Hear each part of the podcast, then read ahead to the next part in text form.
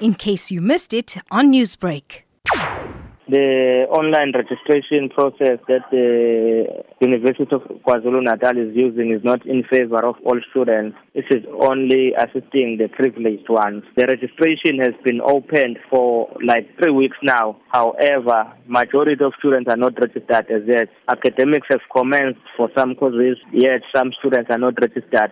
Black students in particular, so hence they block the road. And also the students demand that the university must prefund all students that were previously funded by NSFAS upon the arrival of the SMSs or the confirmation of NSFAS. We are saying that the university must employ the guidelines of NSFAS in ensuring that all these students are prefunded so that they can proceed with their academic registration. You're saying that there are some students that are being treated unfairly when it comes to the registration process, but how are they being treated unfairly? They are being treated unfairly simply because they cannot access this online registration process. This thing is also even frustrates the staff too, because they have to request approval from the staff. If maybe you write an email to a staff member, you get a response maybe after 6 weeks. Whereas the manual process is fast, you just join the queue, it's 2 minutes, they capture your registration, then you are registered. So there are a lot of frustrations with this registration process, and registration will close on the 7th of February. Mduduzo, what communication have you had with the university management? We have been writing emails, submitting our demands, however, they are not responding. So let's communicate that they retaliate on the aspect that registration must be manual. They don't want to listen to the wisdom of students who say that this process is not favoring students. And also, if the university can prefund students that were previously funded by NSFAS, it will maybe ensure that majority of students are registered.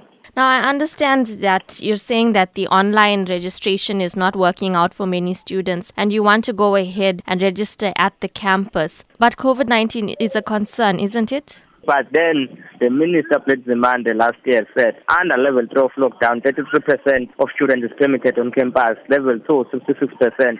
Then level 100% of students is permitted on campus. And also you will know the guidelines that were proposed by the national president that 2,000 people can occupy a building then or be outside. So I think this thing is feasible with all COVID-19 regulations adhered to. They must not try to use COVID as an excuse to this. Even the institution, after the students have registered, is expected to invite them. They will invite them. Last year they invited all students to come on campus after they have registered. Why not invite them to come and continue with their academic registration smoothly? Meanwhile, the University of KwaZulu-Natal has strongly condemned this morning's protest. Executive Director for Corporate Relations, Norma Zondo, says that registration is strictly online and no individuals will be allowed on campus without authorization.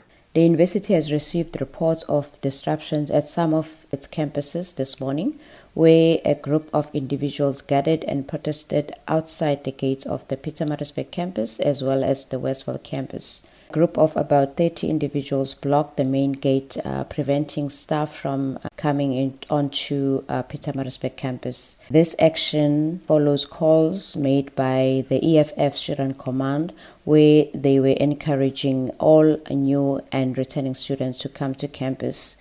The university strongly condemns all attempts to disrupt the functioning of the university and wishes to restate its position that registration is strictly online and no individuals will be allowed on campus without the required university access permit. Our security personnel, supported by the members of SAPS and private security, are monitoring the situation to ensure the safety of legitimate students, staff and property. Newsbreak, Lotus FM, powered by SABC News.